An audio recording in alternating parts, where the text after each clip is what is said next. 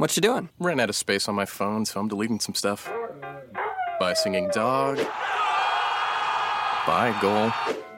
I pronounce you. By wedding ceremony. Stop. At Metro PCS, you get two free phones with twice as much memory. Really? Don't say bye to your memories. Switch to Metro PCS and get two free LG K20 Plus phones with 32 gigs when you switch two lines. Metro PCS. Wireless. Figured out. Coverage not available in some areas. Sales tax not included in phone price. Excludes numbers on the T-Mobile network. See store for details and terms and conditions.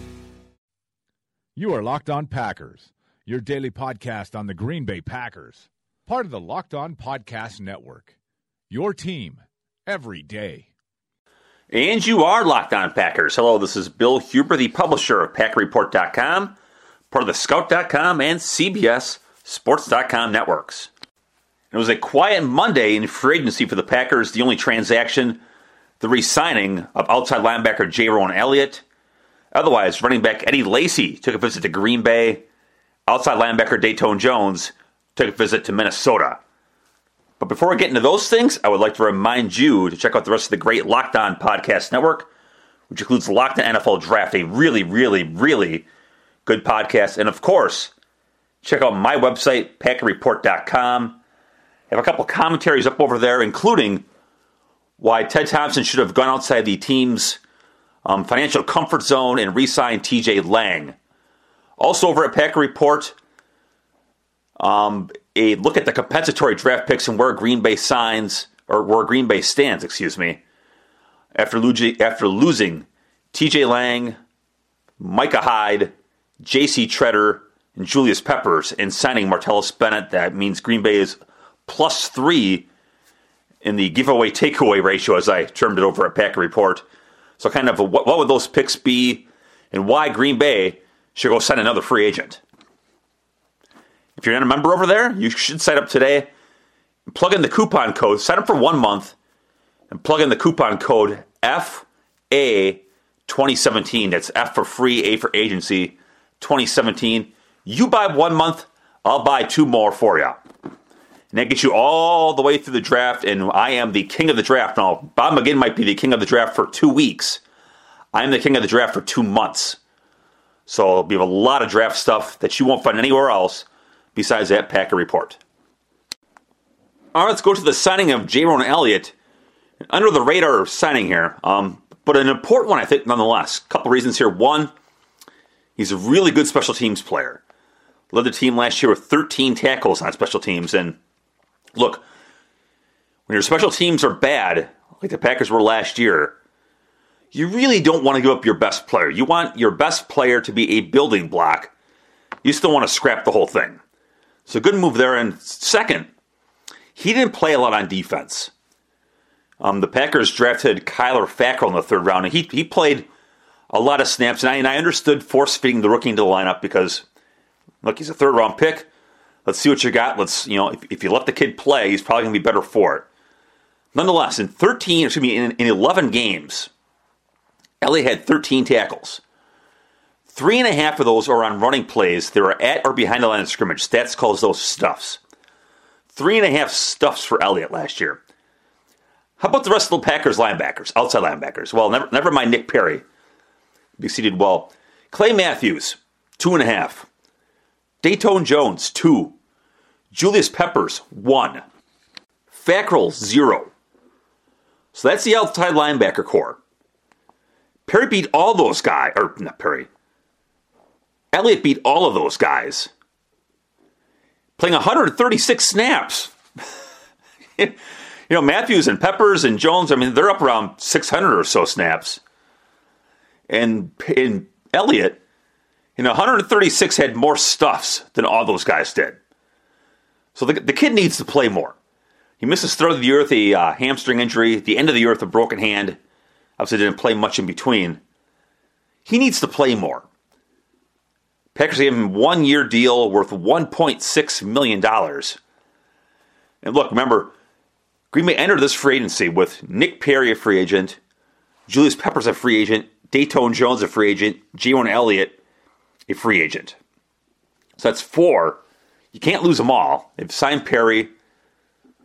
They've lost Peppers. I'm not sure what's going to happen with Datone Jones. So a, a, key move there to keep Elliott, I think. He's, he's not making a ton of money. And the guys produced. I mean, and you go back to 2015 as well. Remember that game again had against Seattle? The big showdown against Seattle Lambeau Field. Jayrone Elliott clinches it.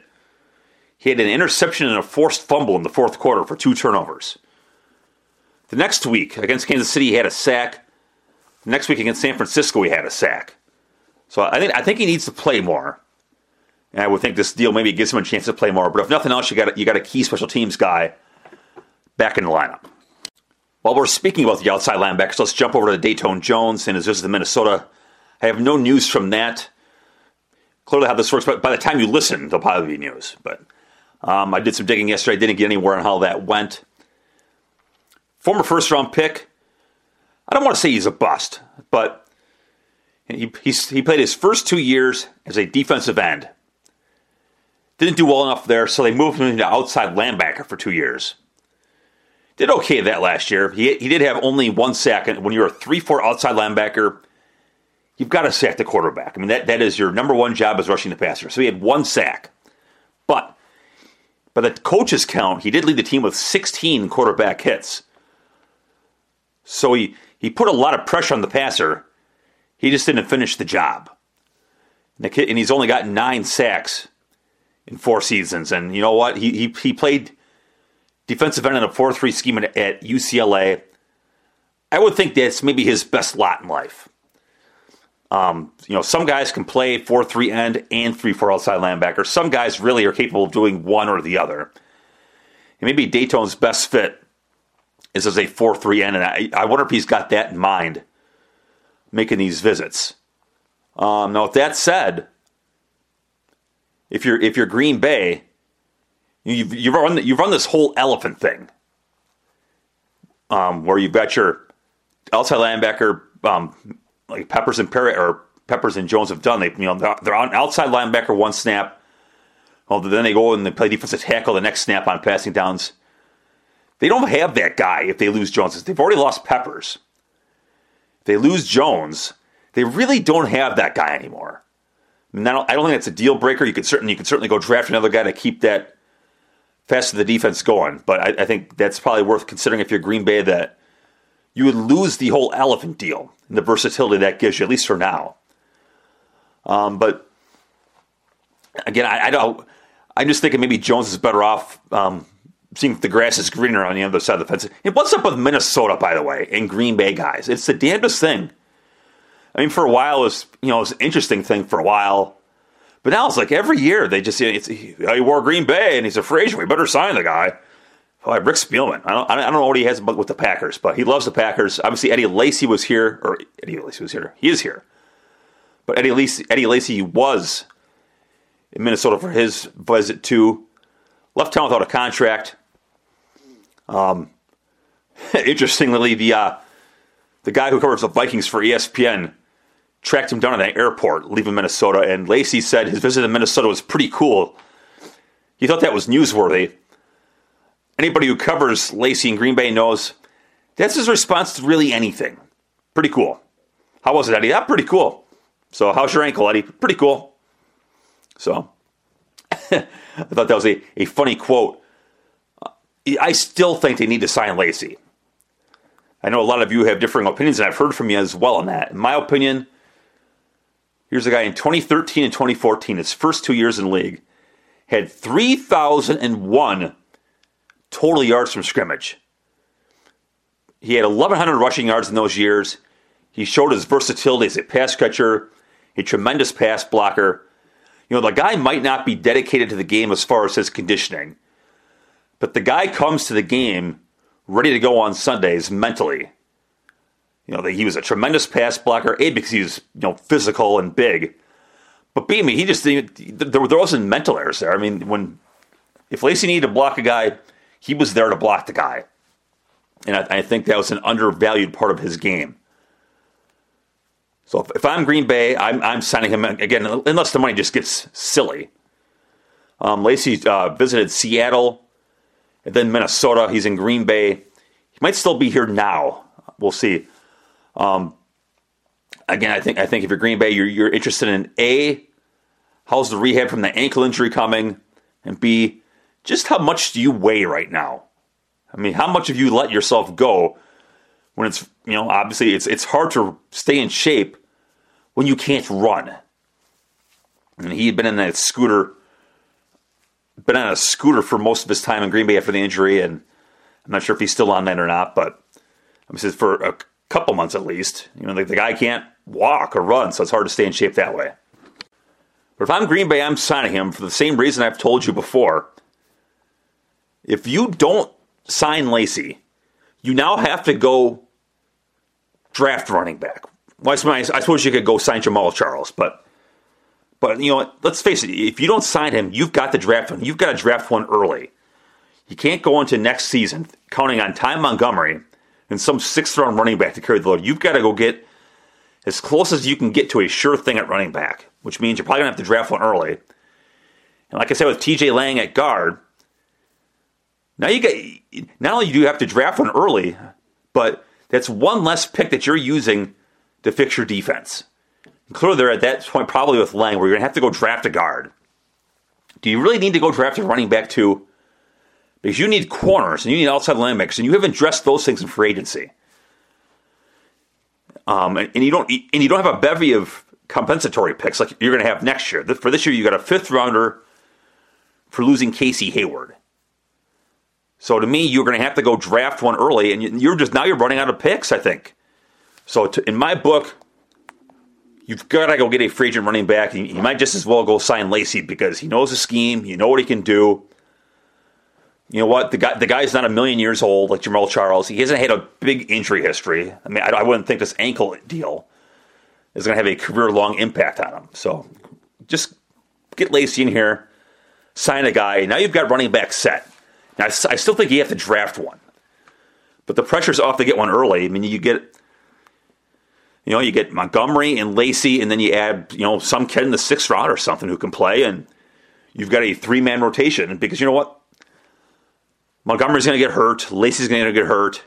Um, you you need someone else. So I, I think I think that's I think the rotation is a lot easier by signing Lacy and then drafting a guy in the late rounds. Also on the free agent front, uh, my good friend over at ESPN, Rob Demovsky, has the de- details on Lance Kendricks' deal. Two years, $4 million. Base salaries of $800,000 each of those years, a $1.2 million signing bonus. Headline those things. If you want the rest of it, check out Rob's Twitter feed at Rob Demovsky. He's got the whole thing. I won't bore you with it all. That's a pretty good bargain. For a guy with 50 catches last year, that's a good bargain. A, a good sign there by Ted Thompson. According to the NFLPA data, which I'm looking at on my phone right now, so this is fresh data, the Packers are $27.7 million under the salary cap. I'm assuming that does not include Jayrone Elliott's contract. See a lop off 1.6 on that. That puts Green Bay at 26.1 million under the salary cap. They don't got a lot of things to do here. Lacy is one. You figure Datone Jones is another. Then it's a lot of small stuff. I mean, you're looking at, you know, Brett Goode, the long snapper. But really, the, the big dominoes left here are Lacy and Jones. I mean, and they're, and they're not going to be tremendous dominoes. So Green Bay is going to have a lot of money left after this. I, I'm I shouldn't even say this because this is it's silly. I think the Packers got a big move coming here.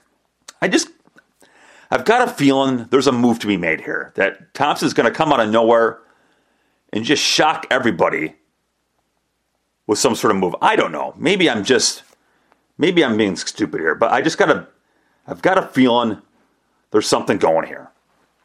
Um, you know, look at cornerback. You know, Malcolm Butler, um, the the uh, Patriots' young standout, is kind of uh, having contract problems with the Patriots. He's available. Um, either is is a uh, you know you have to give, you have to give a first round pick to send him away from the Patriots. Of course, and the contract too.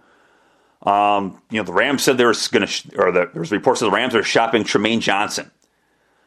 Uh, by, uh, gosh, I'm trying to think of a way to word this. Um, I heard the Packers and Broncos cornerback Bradley Roby were linked at one point. I, I got nowhere on it, um, other than I was told, hey, a lot of people check with the Broncos on Bradley Roby, the former Ohio State corner. He's their number three guy. Remember, they've got Talib over there.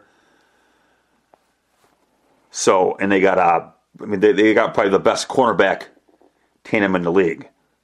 So, obviously, you need three to play. So, I, I don't, I don't, I, I wouldn't think the Broncos would give them up. But look, there's three really good corners.